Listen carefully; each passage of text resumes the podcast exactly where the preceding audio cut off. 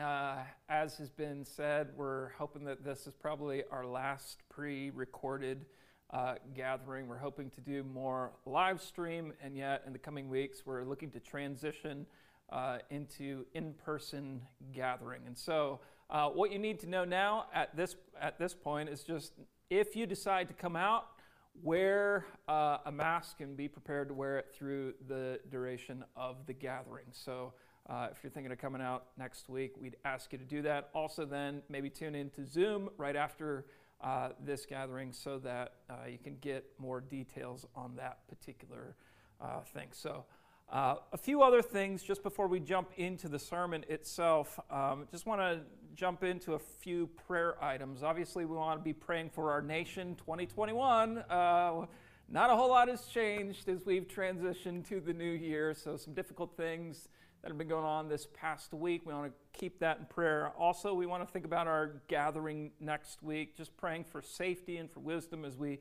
uh, go about that. And finally, praying for Great City Church of Frankfort and the Northeast. So join me in prayer. God, we are so thankful that you have, in your sovereign plan, given us Jesus. As Ephesians uh, chapter 1 says, that you have given Christ to your church. And so, Father, we honor you. We thank you for that incredible gift. Jesus, thank you that we can look to you not as just some sort of uh, religious icon that we can hope things will turn out. Thank you that you are a relational God. We look to you in relationship to you. Thank you that as we place our affection on you, we can sense something of your own affection for us. And so we, we thank you that you are with us, you are near to us, and you are one whom we can uh, look to. And so, even as we look to gathering in person next week, Jesus, we, we look to you for all of that. We recognize that all the matters of COVID and all the precautions and restrictions are in your hand ultimately. Thank you that you teach us wisdom on how to navigate these things, but you call us to look to you as the one that our hope should ultimately be in. So even as we look to next week, God, we pray that something of safety would be granted to us. We value what you died to attain for your people, and that is the blessing of being able to gather.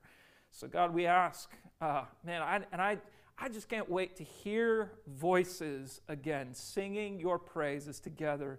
We look unto you. So, uh, Jesus, we, we anticipate that time. We anticipate that it will be uh, a blessing to you as we would gather and sing your praises. But we ask for your grace of safety upon the gathering next week. We also then pray for Frankfort and Northeast as they have been gathering. We pray, um, God, that as, as they continue to navigate these things, that you provide something of wisdom to them. We, we ask, Lord, um, that what has been a difficult year will prove to be something of fruitfulness in the coming year. Uh, Lord, we, we recognize the challenges and the hardships, but we know that your word has not been bound. Um, as Paul would say, I'm bound, but your word is not bound. And so we pray that even through 2020, that your word has gone forth and that it's accomplished much. So as your church begins to gather again and get into some routine, that there would be something of fruitfulness seen in what has been a difficult year. So we pray that for Frankfurt and for the Northeast. We pray your blessing upon them. And God, we pray um, for your blessing upon our nation as we go through uh, quite a transition this month and following. We pray, Lord, that you would grant something of peace upon this nation. We pray against those who would want to stir uh, up chaos and bring about violence. We pray against that violence and we pray for your peace to be brought. Lord, this is a time, we just declare, this is a time for your church to shine amidst darkness, to be unified against uh, and in the backdrop of a, of a culture and a nation that is splintered and fractured. And so, we pray that the light of your church, the light of your gospel, would shine forth from your church uh, and that it would produce something again of fruitfulness. But we pray for our nation, we pray for the leaders. Uh, who will be transitioning out, as well as leaders who will be transitioning in in this month. We pray that that would be uh, something that's done peacefully, but we also then pray, um, Lord, that you would simply bless our nation. You tell us to do this uh, in 1 Timothy 2, and so we honor you by asking you to work on behalf of our nation. Bring blessing to it, we pray. We thank you for our nation. The blessings that we have in, uh, in America are profound in light of the global landscape. And so, Lord, we, we thank you for your incredible blessing upon our nation. We ask that you would continue to protect us from evil, protect us from the enemy, protect our nation from destruction and, um, and what is false um, ideas and ideologies. And so we pray your blessing upon us. In Jesus' name, amen.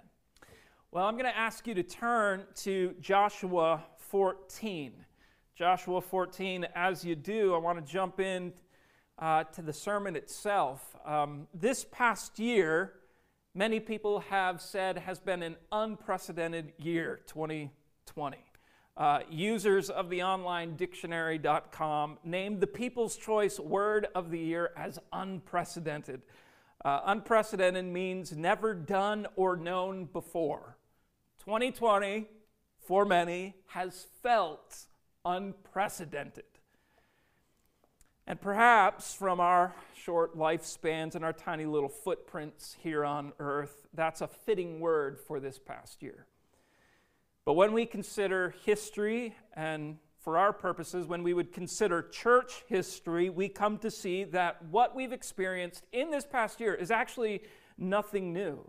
Uh, even as we've seen from the book of Revelation over the last so many weeks, Scripture actually anticipates all these levels of unrest. Until Jesus returns, there will be an ebb and flow to political unrest, civil unrest, economic unrest, natural unrest. What we've experienced this past year, we may think is unprecedented but in fact, history has proven otherwise, and Scripture has anticipated it all. But here is why I'm hopeful and even, uh, in some sense, eager to enter 2021, even with what we've experienced this past week, which has been a little crazy, right? Uh, I'm, I'm eager, I'm, I'm hopeful. And why? Well, because God has been faithful to His word. Even though this past year everything was kind of stripped back, God has been faithful to speak to us. He's been faithful to speak to us objectively through His written word and subjectively through His prophetic word. Do you, re- do you remember? Just think through. Do you remember entering 2020? How God prophetically called us to emphasize His faithfulness throughout the year. Isn't that what we needed for 2020? As we began, we jumped into a series on prayer, emphasizing the need to contend for intimacy with God. Wasn't that an appropriate emphasis for what the following months would kind of unfold before us? Do you also then remember how God led us through the book of Ruth? It was a series that had been planned months before even the losses that we experienced in 2019 and the grief that we carried into 2020. You remember how God met us through the book of Ruth, reminding us that His providential hand, His hidden hand, is at work in our lives through the terrible tragedies that we face. God has given His word and has proven his word this past year. His hand has been active through the tragedies, through the difficulties that we have faced.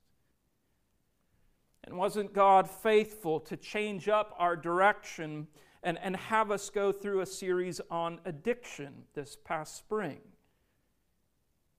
It's been one of the most watched series this past year, and Wasn't it true then, soon after that particular series, that we experienced something of loss and difficulty related to the issues of addiction?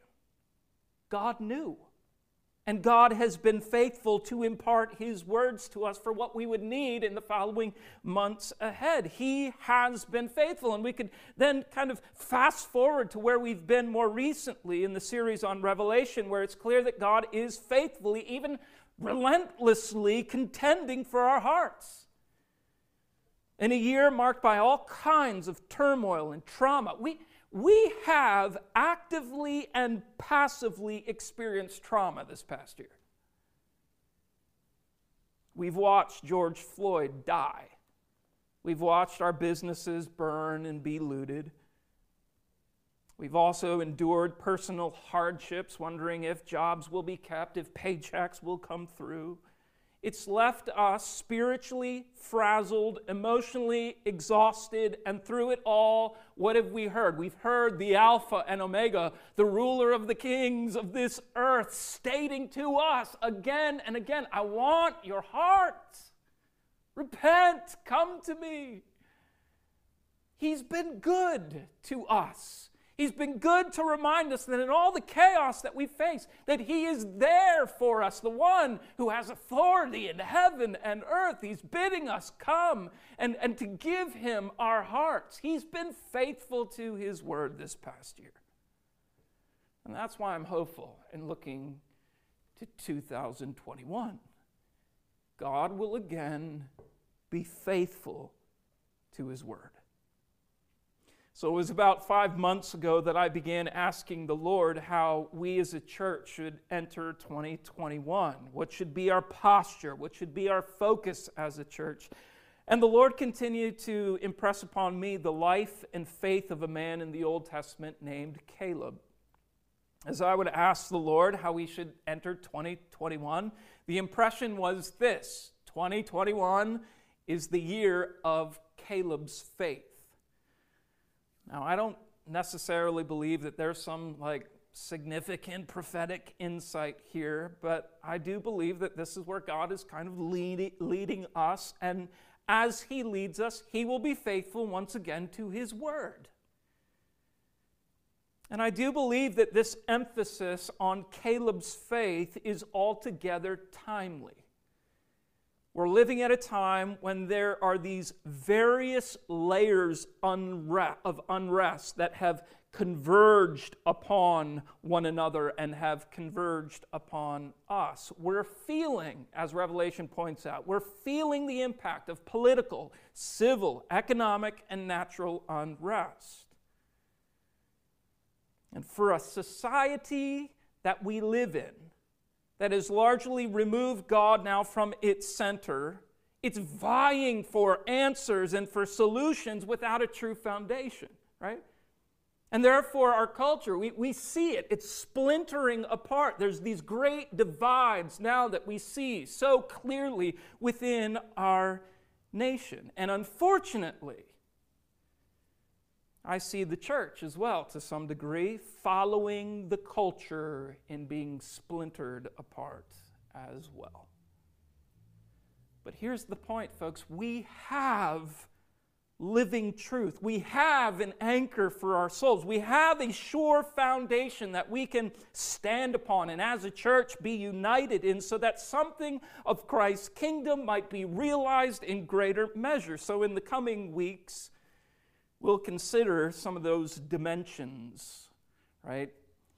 The idea of communing with our God and getting our feet established on the foundation of who He is and what He's promised to us, but also then we will consider us as a community and our need to be together for the grace that is received from one another is so important for us during these times of unrest and we'll consider just the mission that the Lord has set before us as well. And we'll consider all these different dimensions in relationship to how we might grow in biblical faith. But this morning, with what time we have left, we're going to consider Caleb, one who endured various pressures and uncertainties, different layers, if you will, of unrest, but he was a man who was commended for his faith. So, Joshua 14, I hope you're there by now, verse 6 through 15 is what I'll read. The Word of God states Then the people of Judah came to Joshua at Gilgal, and Caleb the son of Jephthah, the Ken- Kenizzite said to him, You know what the Lord said to Moses, the man of God, in Kadesh Barnea concerning you and me. I was 40 years old when Moses, the servant of the Lord, sent me from Kadesh Barnea to spy out the land, and I brought him word again as it was in my heart. But my brothers who went up with me made the heart of the people melt. Yet I wholly followed the Lord my God. And Moses swore on that day, saying, Surely the land on which your foot has trodden shall be an inheritance for you and your children forever, because you have wholly followed the Lord my God. And now, behold, the Lord has kept me alive, just as he said, these 45 years since the time that the Lord spoke originally this word to Moses while Israel walked in the wilderness. And now, behold, I am this day 85 years old. I am still as strong today as I was in the day that Moses sent me. My strength now is as my strength was then for war, for going and coming.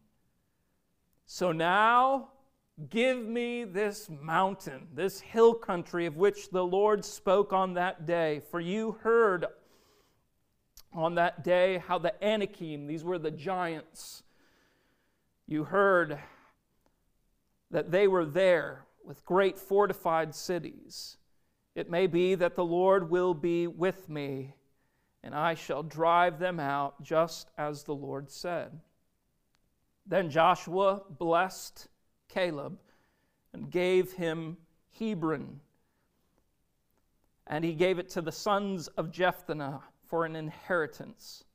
Therefore, Hebron became the inheritance of Caleb the son of Jephunneh, the Kenizzite, to this day, because he wholly followed or wholeheartedly followed the Lord, the God of Israel. Now, the name of Hebron formerly was whatever that is, Arba was the greatest man among the Anakim, and the land had rest from war. Now, the backstory here, if you're not familiar, obviously Caleb must have been a part of God's people as they were taken out of Egypt. Caleb would have witnessed the grand plagues and miracles of God as God's people were rescued uh, from Egypt. And of course, then, God had promised to his people that they would inherit a land.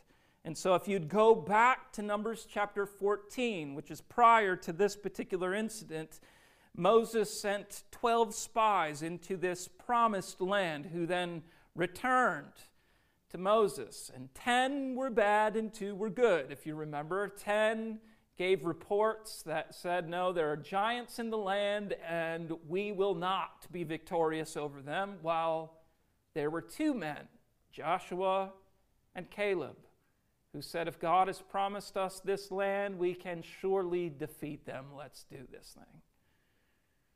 What God then did is actually judged his people. For 40 more years, they wandered in the wilderness because they had no faith in what God had promised to give them. But he did state to Caleb that one day Caleb would receive the land.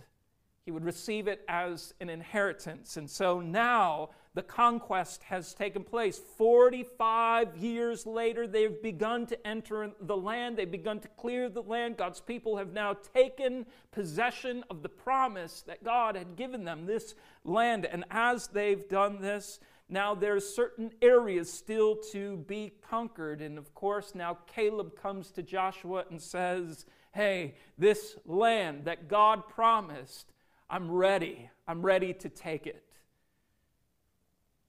And Joshua, of course, grants him the opportunity to go into the land where these giants resided. By the way, these giants were the epitome of godlessness.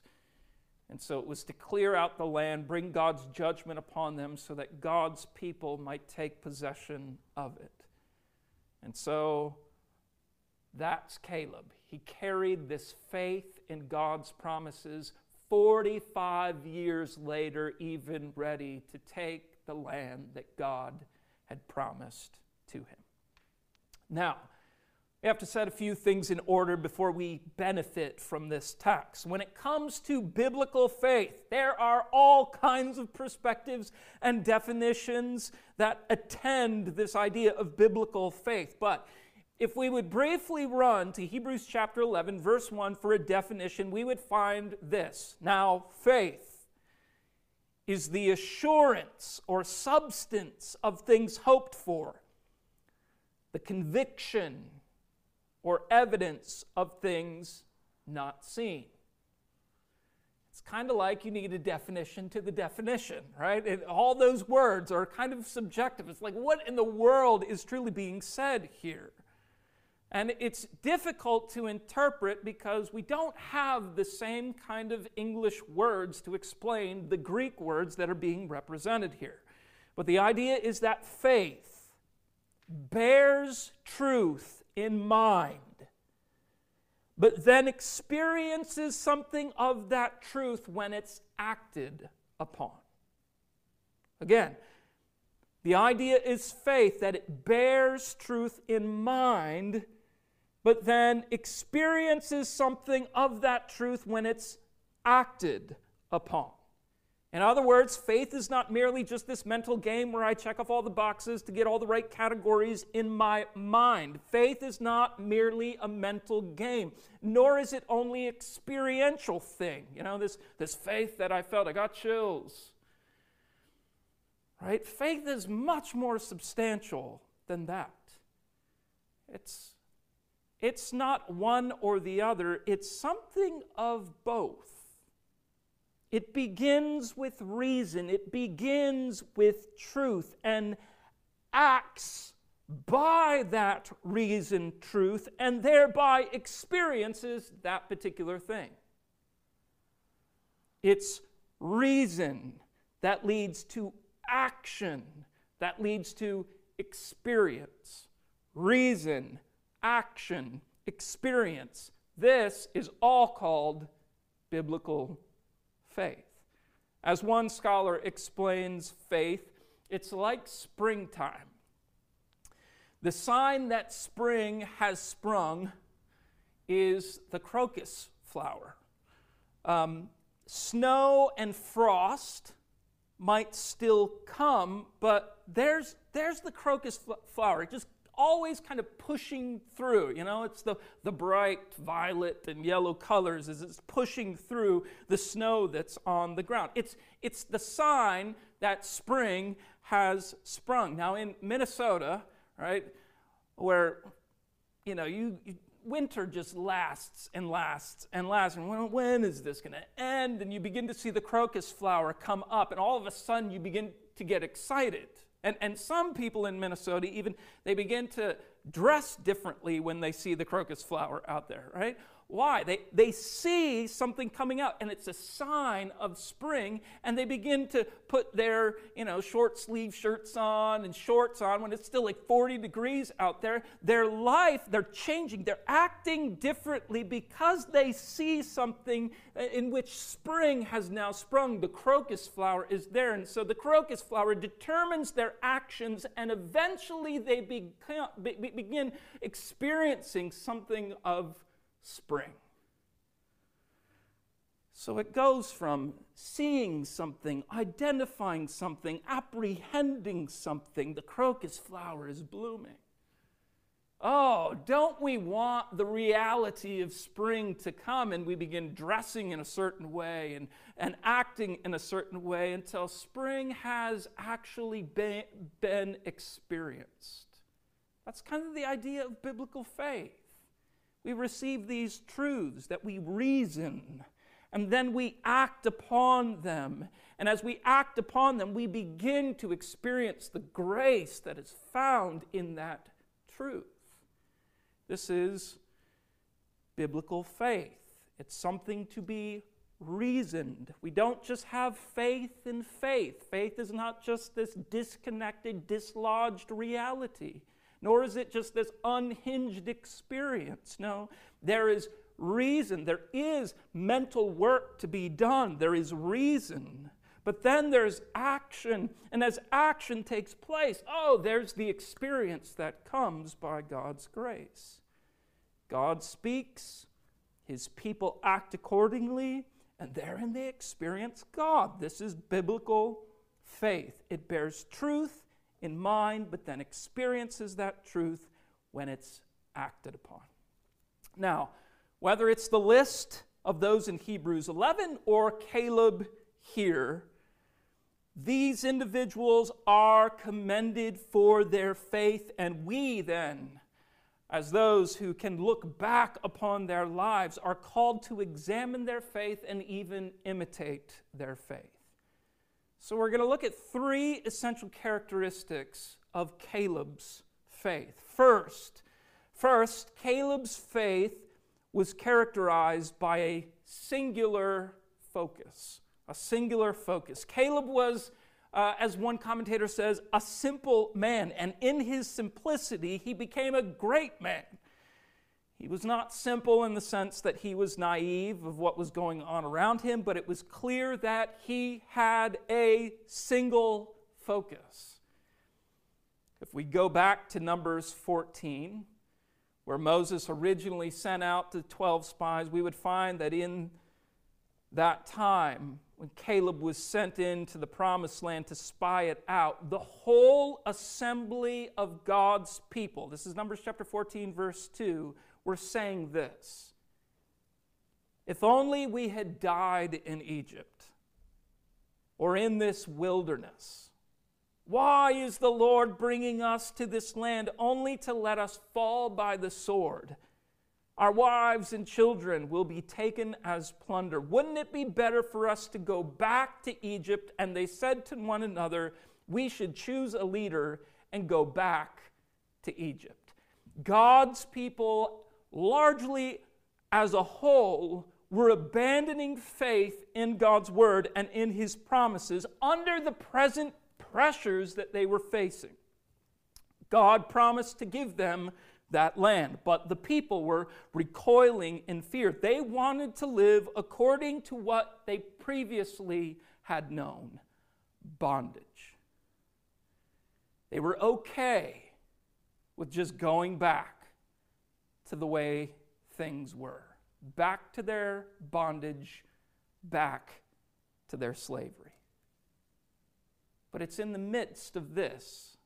The majority of the people are crying out like this faithless attitudes. And yet, Caleb stands out in stark contrast. Why? Because his faith was characterized with this singular focus. It didn't matter what everyone else was saying, it didn't matter all the attending pressures that he was feeling in the moment. He kept a singular focus.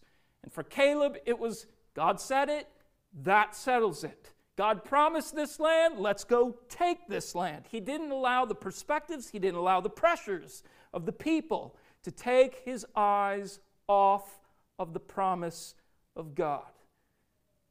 Now, for Caleb, truth, the promises of God informed his next steps. He wouldn't be led back to what he was originally saved from. He kept a singular focus upon what God said and believed that God would fulfill what he had said. So, whether it was the majority of the people who stood against Caleb, it was also then as the spies are sent into the land and they return, that once again, overwhelming majority declare faithlessness in God's promise, but not Caleb. Again, he carried this singular focus. And as one commentator states, he says, the majority measured the giants against their own strength. Caleb and Joshua measured the giants against God's strength. The majority had great giants, but a little God. Caleb and Joshua had a great God, and therefore little giants. You see, Caleb kept his focus on Yahweh God, the self existent, self sufficient one, the one who holds all of creation by his sustaining word. This is the one that Caleb says, My God is bigger than anything we face here and now. And he could say that amidst the multitude of pressures and perspectives that abounded. He kept a singular focus, a singular focus on his big God and the promises that his God had made.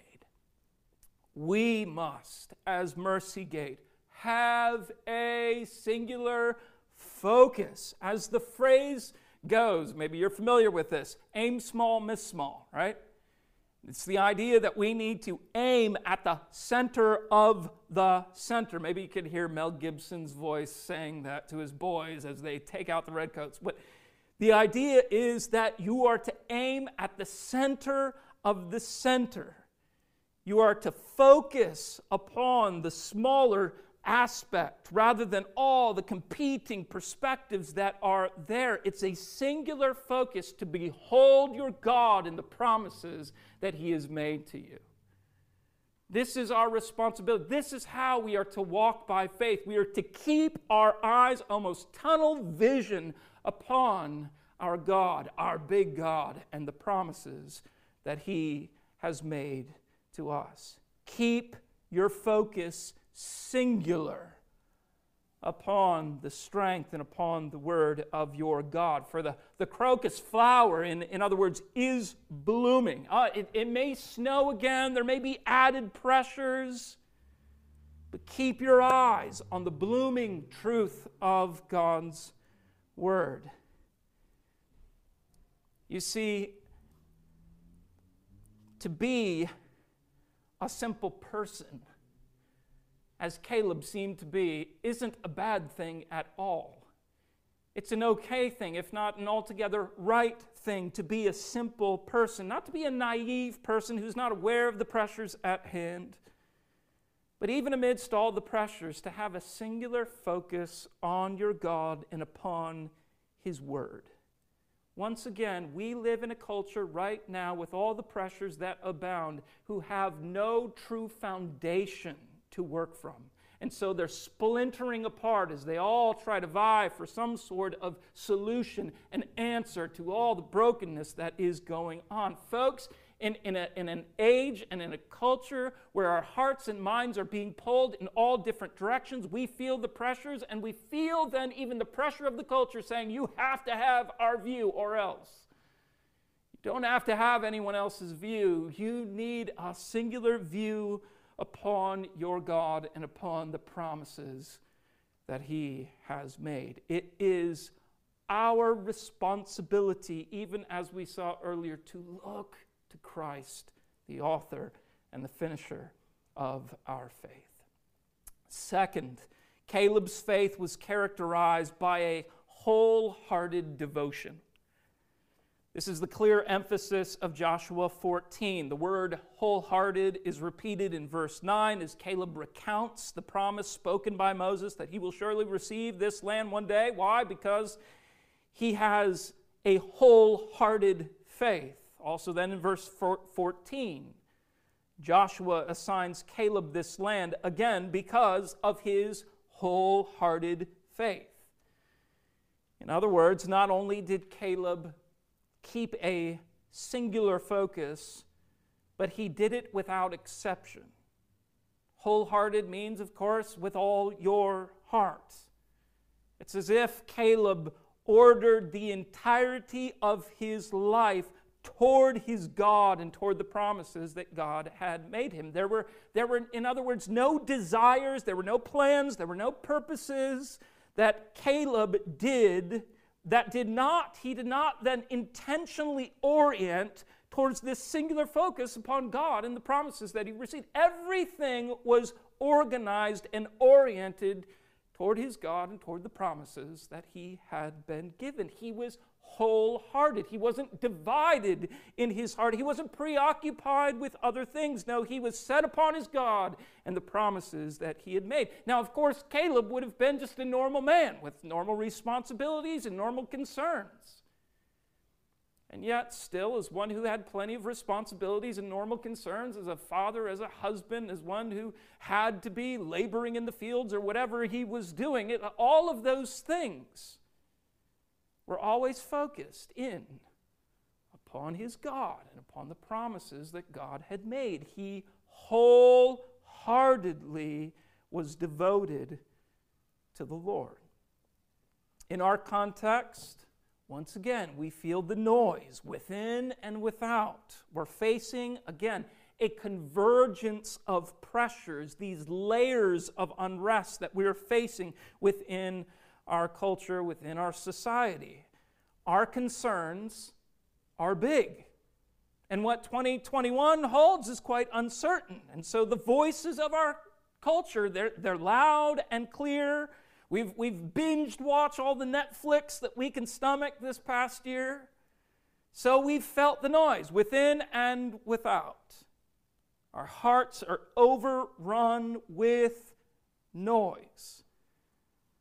Not only must we have then a singular focus, but we need to be regularly informing our hearts with truth.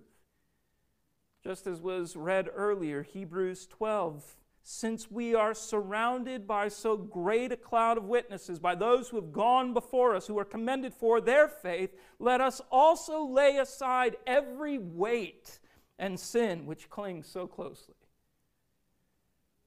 we have to be all the more intentional to set aside the noise in order to give ourselves to truth. So perhaps that's the first step of being wholeheartedly devoted to the Lord. It's to cut out all the unnecessary noise that we're facing. Maybe that's to cut back on social media. Maybe that's to cut back on binge watching Netflix again and again, right? Maybe it's to kind of turn down the dial and all the political dialogue that's out there, or pro- probably all the, the civil dialogue that's out there and the, the issues that abound. There's just endless things to read, endless things to watch, endless things to listen to. The question is have we taken enough time to cut out the noise in order to ensure that our hearts are well rounded, if you will, pointed in, focused in on our God and the promises that He's made to us. Perhaps the first thing we need in being wholeheartedly devoted to Christ is just to cut out the noise. Second, though, we need to inform our concerns and our responsibilities with truth, right? It's like we, we, we must begin to rein in our distracted hearts and inform them with a focus upon Christ. So cut out the noise, but now let, us examine our hearts. Where are our hearts at? The fears that attend our heart, in, in the different ways in which we've experienced the pressures of this past year. Let's consider the fears that are there. Let's consider the responsibilities and, and the things. Are, are, are we going to get that paycheck? How, how do we go about doing work? And, and what is unemployment looking like? All these questions that attend our hearts right now. Let's inform it with truth. Let's bring truth to bear. Let's, let's attend those concerns with our big God and the promises that He has made to us. In order to be those who are wholeheartedly devoted to Christ, we must do something like good old Martyn Lloyd-Jones used to say. He said, he said, Have you realized that most of your unhappiness in life is due to the fact that you are listening to yourself instead of talking to yourself? Right? Our hearts and minds are running, running, running. We're hearing so much, all the noise. We're trying to digest it and take it in, and it's, it, it causes us to be just spiritually frazzled, emotionally exhausted. What Martyn Lloyd-Jones says is get busy preaching to yourself. Speak to yourself the truth of who your God is, your big God, and all that He has promised to you in Christ. This is the way of wholehearted devotion that we're taking our hearts and all the ways in which it perhaps is filled with noise or it's being pulled in different directions, and we're cutting out the noise and we're intending the concerns of our hearts with truth. Cut out the noise and form your heart with truth. Third, then, Caleb's faith was characterized by an enduring resolve. When we get to Joshua chapter 14, it's now 45 years later from the original promise that Caleb um, had received. And Caleb receives it just as eager and zealous to, to go about the work of attaining the promise as he was all the way back in Numbers chapter 14. Right? We see, as he says in verse 10 of Joshua 14, and now behold, the Lord has kept me alive, just as he said, these 45 years. Verse 11, I am still as strong today as I was in the day of Mo- that Moses sent me. Verse 12, so now give me this mountain, this hill country of which the Lord spoke on that day. It may be that the Lord will be with me, and I shall drive the Anakim, the giants, out, just as the Lord said. Do you not see the enduring resolve of Caleb's faith? God said it, and still 45 years later, that settles it for Caleb. He's ready to go about this work of seeing the land secured for God's people. In other words, we could say it this way uh, those 45 years was a long winter, right?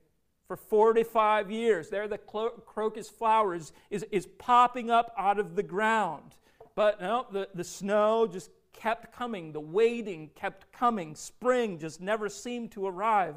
But Caleb never gave up on God's words. He hung on those words, those promises. And he let the promises continually keep him expectant. He rehearsed the promises, and those promises made him then constantly ready for action, ready to move at the right time. Folks, is, is this how you hang on God's word? Amidst all the noise that you are hearing, are you regularly rehearsing God's promises to you? Are you actively then readying yourself for what's next? I've been kind of open handedly hanging on to prophetic words for, for years, reviewing them, posturing my heart to be ready to see them come about, stirring faith for when God may choose to bring those things about. There's also closed handed promises promises of overcoming sin, growing in our sanctification, seeing hearts radically saved,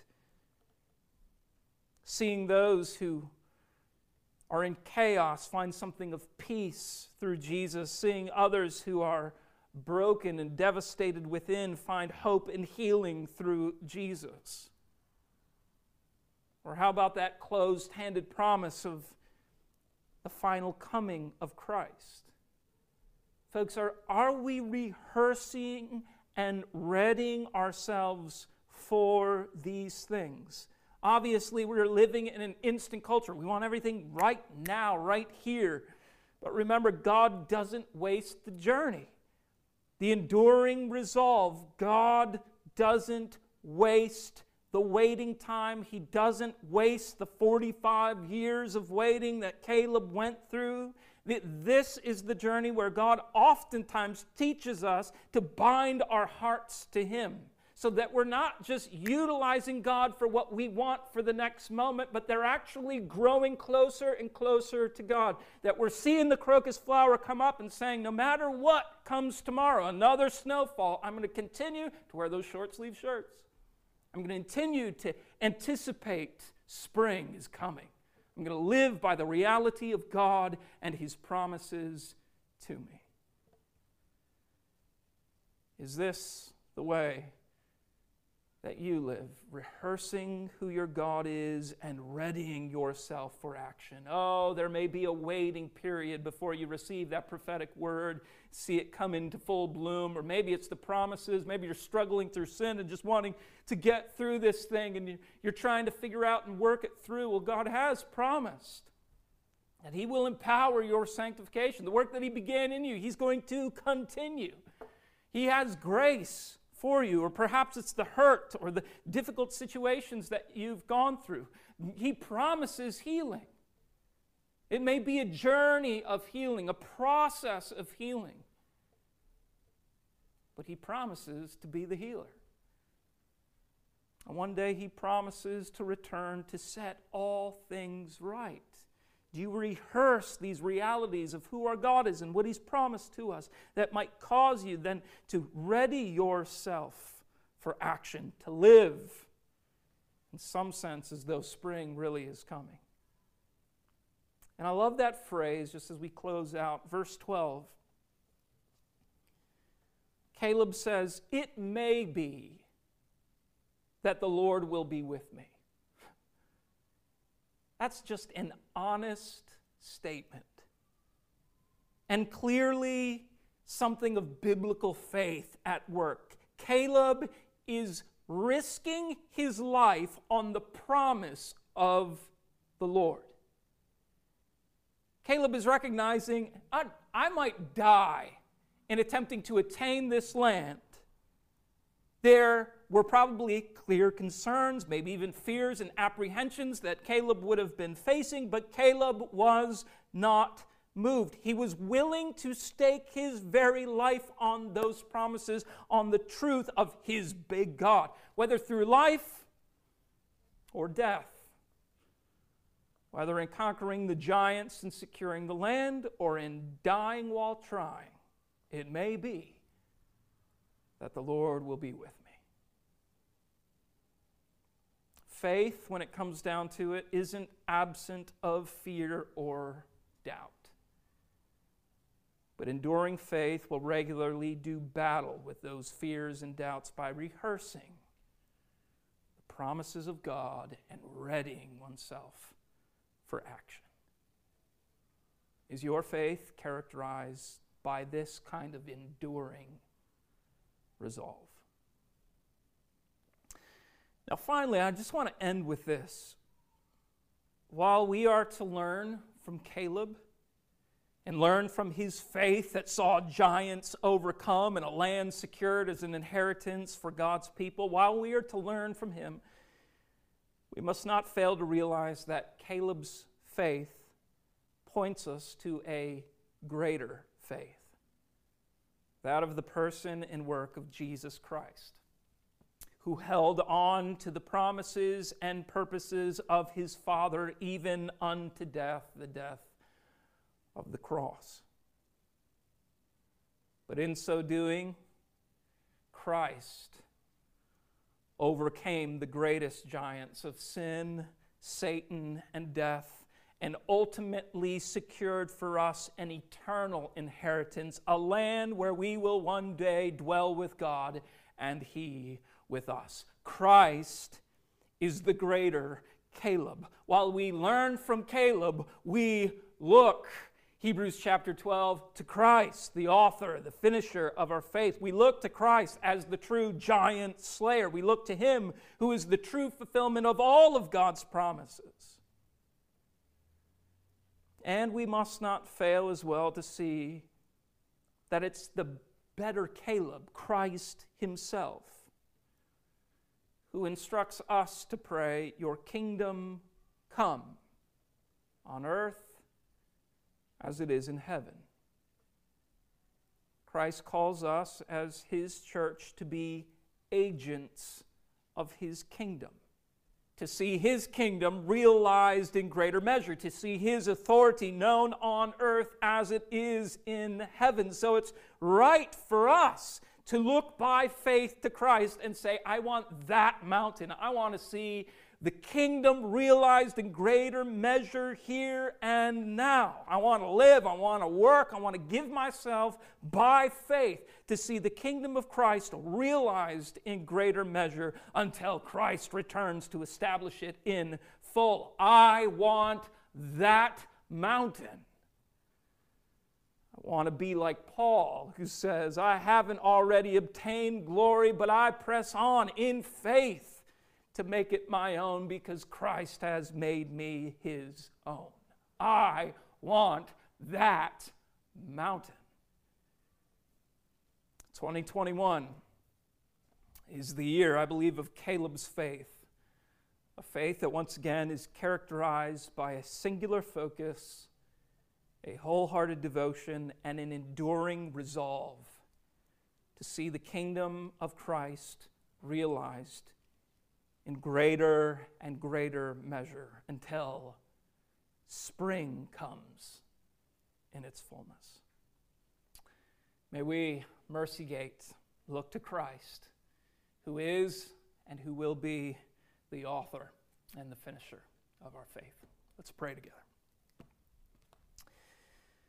Lord, we come to you, and once again, we, we feel the pressures that are taking place around us. We feel and hear the noise within our own hearts, our hearts, even at times, evidencing the fact that our hearts are splintering and are divided in different ways.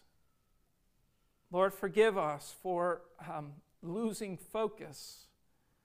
Forgive us for looking to the culture for answers when you are our true foundation, where you are the one that holds life and breath and all things in your hands. So, Holy Spirit, we pray that you would grant us eyes afresh to see and behold the wonder of Jesus, the promises that he grants us. That you would make us those who are wholeheartedly devoted. Spirit of God, we pray that you would make us aware of the uh, just the, the movements of our own hearts, the concerns and the fears, and why we're doing what we're doing and why we're choosing what we're choosing. Would you give us eyes to see so that we might too be wholeheartedly devoted to Christ in our faith? Lord, I pray that you would give us a wisdom to apply truth to the concerns of our heart, that we would be people in this moment, in this time, that are not being motivated by all the pressures that abound, but are being motivated by who you are, the big God that you are, and by the amazing promises that you've granted us in Jesus. And Father, we also then pray as we, as we go through something of a waiting season, that we would have an enduring resolve, that we would not so quickly just be taken up with the next thing, that we wouldn't be confused by the ongoing noise of our culture, that we would be those who rehearse well your truth and ready ourselves for action over time. Yes, fears, fears may attend, concerns may attend, Wisdom, yes, will need to be applied, but oh God, we pray that you would be our singular focus, our hearts wholeheartedly devoted through the long haul. There would be an enduring resolve. So, God, we pray, Spirit, come now, come. Shape our hearts to be focused and given to the Alpha, to the Omega ruler of the kings of this earth. Jesus, we look to you. And we hold on to the promise that as you were faithful to your word this past year, you will be faithful once again. So we look forward to seeing how your faith attends us, how it impacts us, how it continues to lead us in seeing your kingdom realized more and more and more. We want that mountain. We want it. Want to see you receive the glory you are due, to see your kingdom realized in its fullness. May it be. In Jesus' name, amen.